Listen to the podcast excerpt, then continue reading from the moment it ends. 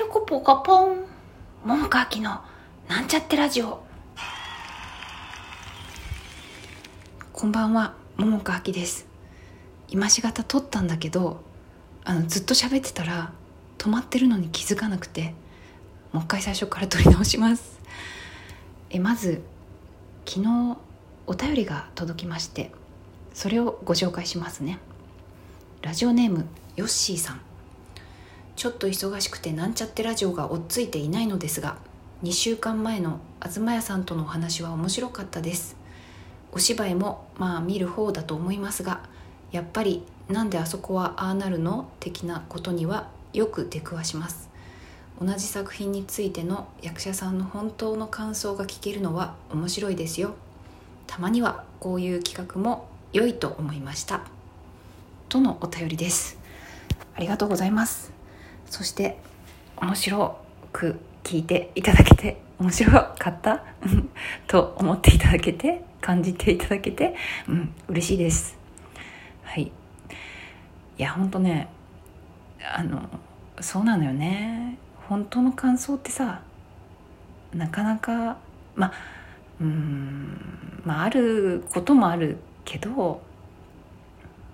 うん。まあ少ない少ないこともないのかな。ちょっとどうなんだろう。分かんない。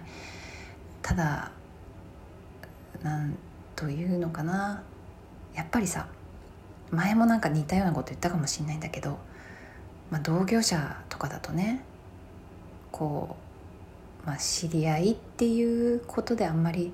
悪く書けないっていうかさそんなに楽しめなくてもあのあんまり楽しめなかったよっていうことを伝えられない感があるじゃん。なんか。私はそれを感じるんだよね。実際問題。だからなんかさ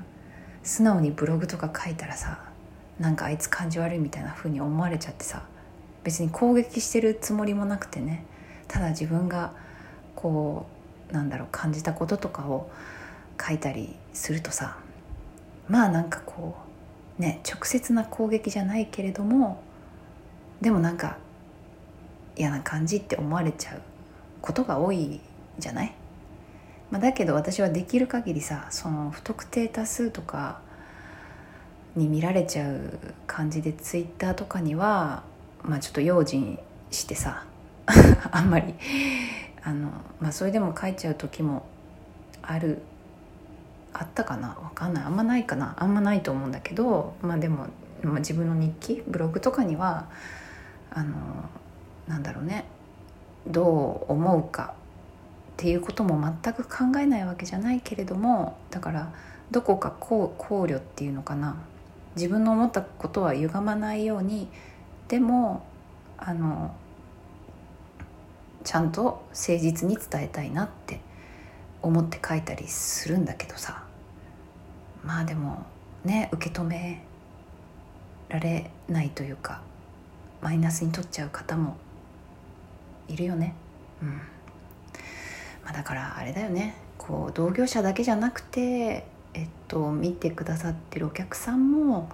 なんかねその演者の人とかなんかわかんないけどさそういう人たちとさ面識が増えれば増えるほどさ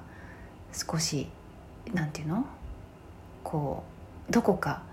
あんまり悪いことは書けないみたいなとこも少しはあったりするのかな。ねわかんないけどさ、うん、でもあれだよね。まあちょっと今の世の中私は生きづらいと思うんだけれどもさ何ていうの？別に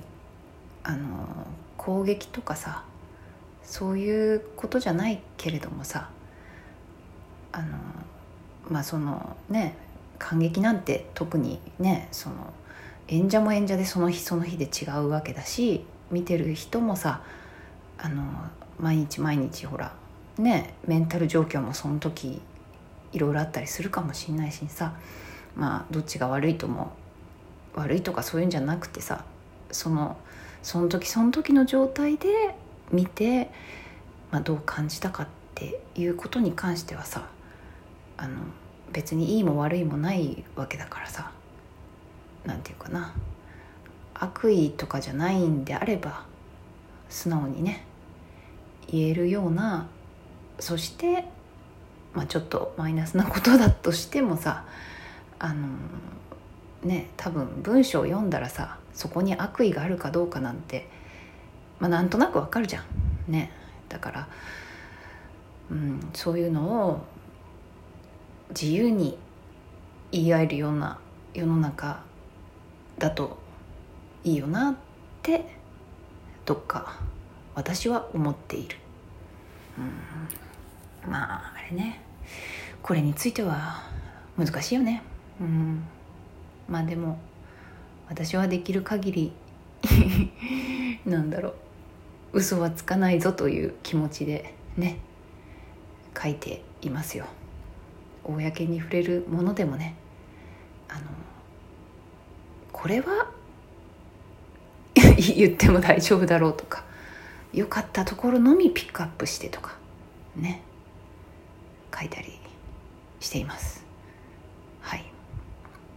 まあこの問題についてはちょっとね掘り下げるとちょっときりないので今日はもう一つ次の 違う話題に行きますね。昨日ねとある人とお話ししていて。でさ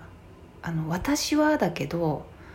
例えばさ、まあ、稽古場とかでもさ「あお腹すいた」ってつぶやいちゃう時とかあるのねでその時に別に誰かにこう「お腹私すいたんだけどどうしたらいいと思う?」っていう問いかけでもなく「お腹すいたから何か買ってきて」という問いかけでもなくあの別に何かこう求めているわけじゃなくてただ自分のこう思ったり感じたことを口に出しちゃう時があるんですね。で昨日もあのなんつったかな、まあ、実家に帰れるかなみたいなことをつぶやいたのねそしたらねあのそのとある人がそれを聞いて「えなんで別に親がいいって言ったら帰ったらいいんじゃない?」って言ったのね、まあ、ただ私はさ今ちょっと感染者も増えてきているしであのまあ場所によってはねそういう都心の方からはちょっとご遠慮みたいな流れもあったりするしさねなんかそういうのもいろいろあってさちょっとこう慎重に考えなくちゃいけないなって思ってたのね。でまあ年末年始のピーク時はちょっと避けてあの、まあ、できたらちょっと帰りたいななんて思っていたんだけどどうかなみたいなことを思ってつぶやいてたんだけれどもなんかその方がさ「えでも今だって別にヨガとか行ってるんでしょ?」って言って言ったのねでも私はさ